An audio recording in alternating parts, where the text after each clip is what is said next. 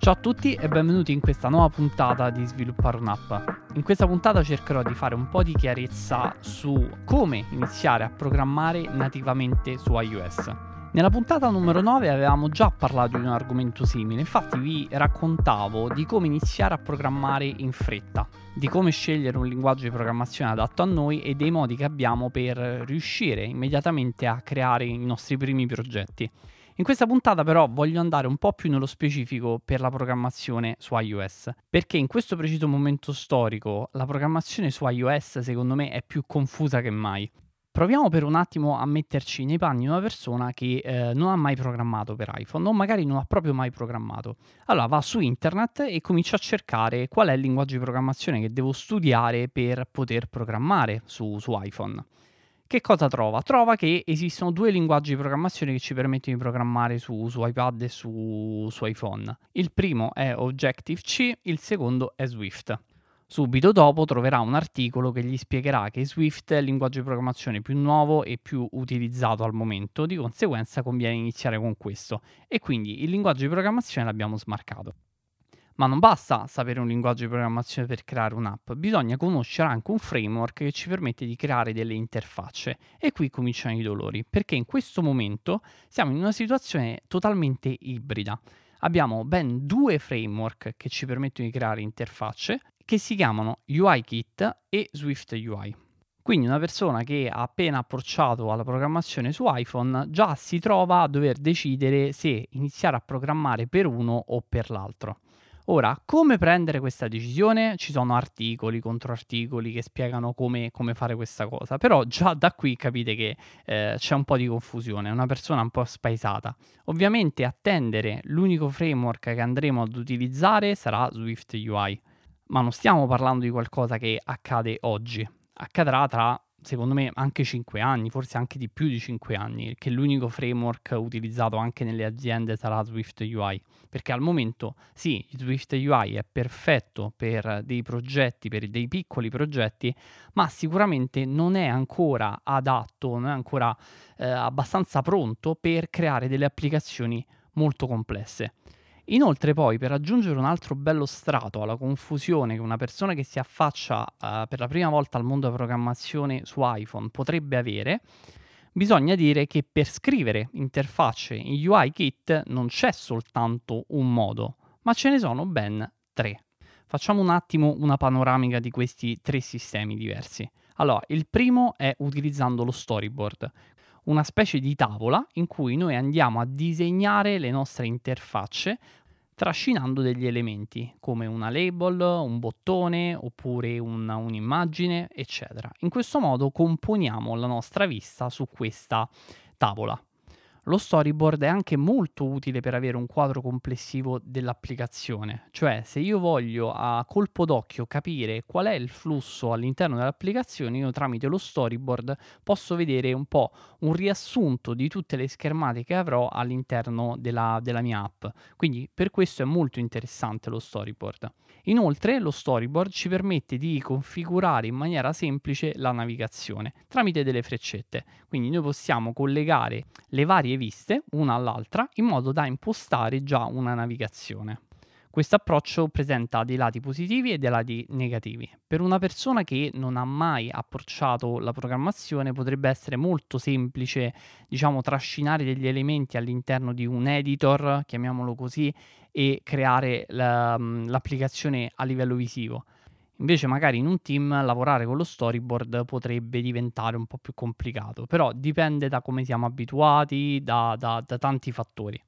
Seconda opzione per uh, scrivere interfacce con UIKit è utilizzando dei file XIB. Un file XIB è molto simile allo uh, storyboard, è veramente molto simile, ma perde tutta la parte di navigazione. In compenso non abbiamo la parte di navigazione, ma quel file XIB sarà un componente che potremo riutilizzare in altre interfacce. Quindi come vedete anche in questo caso abbiamo pro e contro, non c'è la soluzione perfetta. Terza opzione è scrivere tutto programmatically. Che cosa significa? Significa scrivere eh, UIKit con il codice. Invece di creare delle interfacce trascinando degli elementi su una tavola, noi creiamo del codice che rappresenta quegli elementi, quindi del testo, un bottone, eccetera, eccetera, e poi lo posizioniamo all'interno della nostra applicazione utilizzando sempre del codice. Facciamo tutto eh, programmando. Pro e contro di questo approccio, ovviamente per una persona che si affaccia uh, per la prima volta al mondo della programmazione potrebbe sembrare un po' più complicato, per altri invece questo tipo di approccio potrebbe sembrare più semplice, dipende da voi, non c'è il migliore o il peggiore, dipende da voi. Pensate che su Twitter ho fatto un sondaggio e ho chiesto proprio questo. Preferite lo storyboard oppure la programmazione eh, tutta a codice, quindi programmatically con UIKit? La risposta è stata al 75% le persone preferiscono la programmazione a codice, quindi programmatically ma questo non significa assolutamente che voi dovete orientarvi su quel tipo di programmazione perché è la migliore. Non esiste il metodo migliore, esiste il metodo che magari funziona per voi o magari funziona nel team. Ecco, quando ho fatto questa domanda su Twitter, una delle risposte più intelligenti che ho avuto è stato di un ragazzo che mi ha detto non c'è il metodo migliore quando lavori in un team, il metodo migliore è quello che permette a tutto il team di lavorare in modo più semplice e più agevole.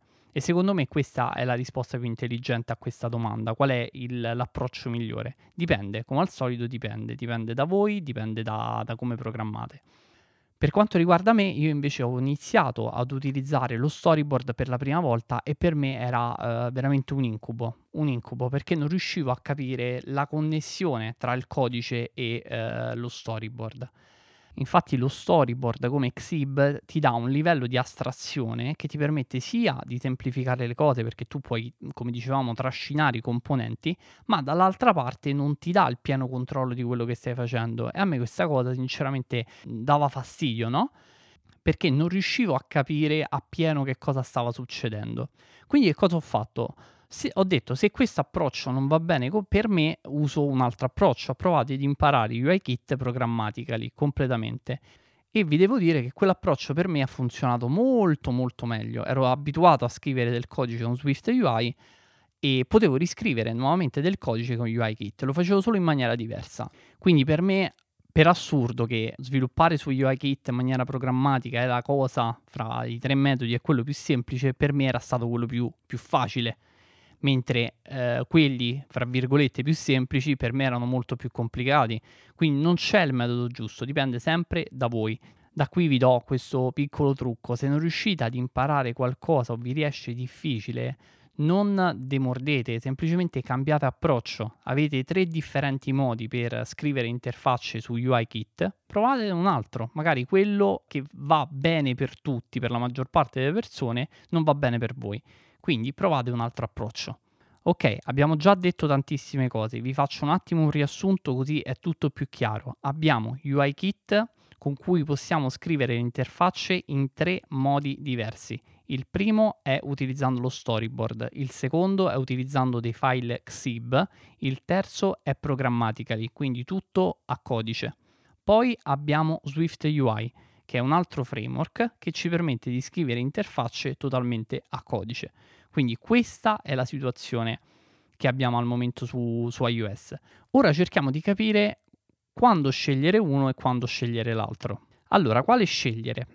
Secondo me dipende da due fattori.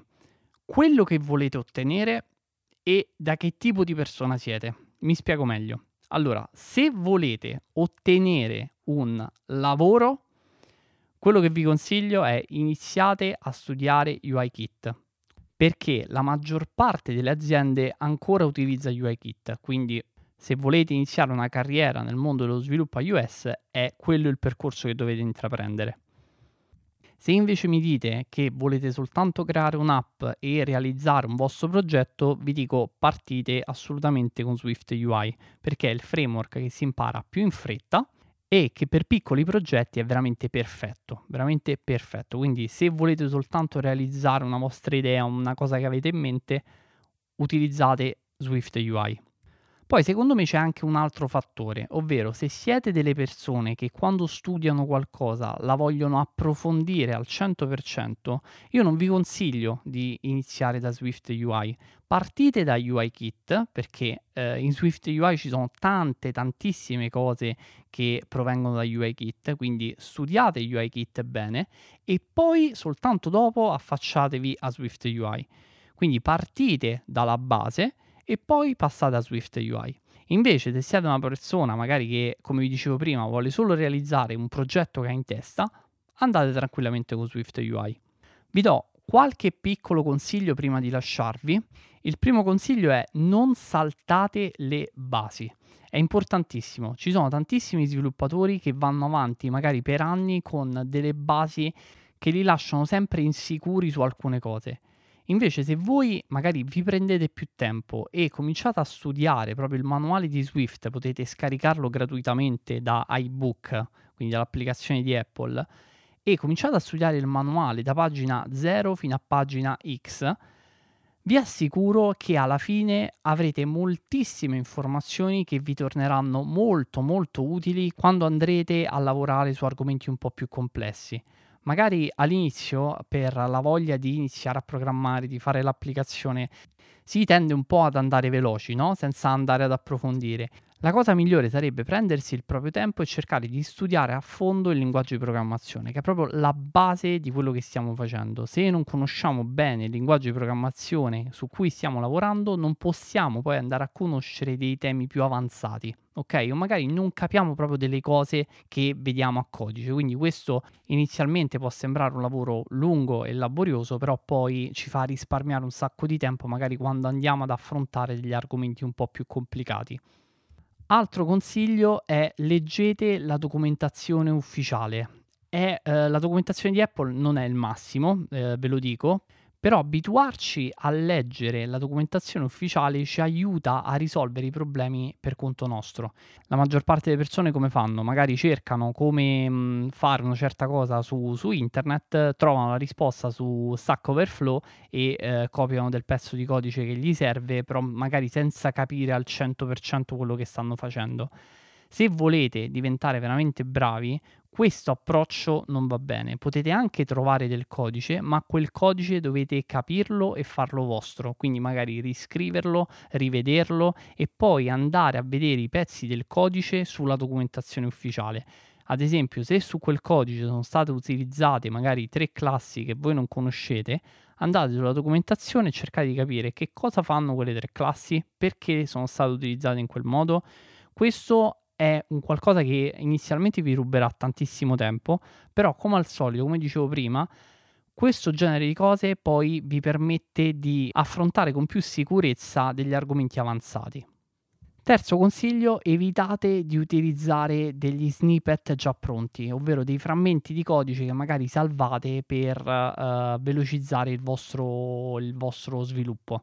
Quella cosa va benissimo se siete degli sviluppatori esperti, va meno bene se state imparando, perché magari la prima volta per scrivere una chiamata API ci metterete 20 minuti, la seconda volta, la terza volta, la quarta volta il tempo andrà a dimezzarsi o a diminuire drasticamente, fino a che in un minuto andrete a scrivere una chiamata API senza guardare documentazione, senza andare a cercare su internet.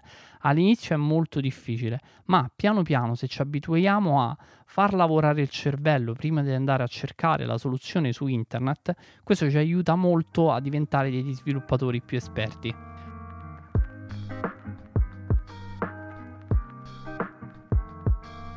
Ok, anche per questa puntata è tutto. Noi come al solito ci risentiamo prossima settimana, sempre venerdì alle 2. Io vi ricordo che se volete lasciare una recensione su Apple Podcast mi farebbe un gran favore. A voi non costa niente e a me aiuterebbe tanto a far crescere questo progetto. Se avete domande, dubbi sull'argomento, se volete parlare di qualcosa riguardo la programmazione, ci vediamo su Twitter. Il mio username è Matteo underscore spada.